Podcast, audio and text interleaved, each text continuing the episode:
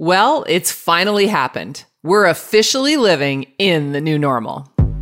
More and more people are living a digital life, whether it's cryptocurrency, whether it's avatars, whether it's their online shopping profiles, and sometimes it's, it's all of the above. At the same time, those digital experiences are influencing their physical experiences. While the pandemic was a catalyst for tech innovations making record speed, it doesn't seem like things are slowing down anytime soon. Because tech leaders of the 2020s across all industries and sectors are still busy shaping our future and our world as we know it.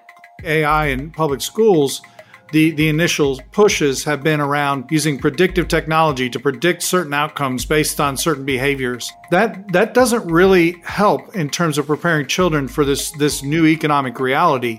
So I think what we've seen recently is kind of just a realization of bandwidth and internet access as a human right, really.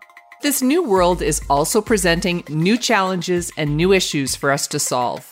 People are more connected than ever, and so cybersecurity risks are at an all time high. More and more of our information and software is being processed through cloud technology, and companies can hardly keep up. We're discovering the power of technology for good and that means companies can no longer sit by and do nothing about social issues. I'm Erika Van Noort, and on this season of The Catalyst, we're exploring digital transformation and talking to tech leaders who are inspired by people because the space between technology and humans is quickly disappearing. So, hit the subscribe button, and the next season of The Catalyst by Softchoice will be with you September 22nd.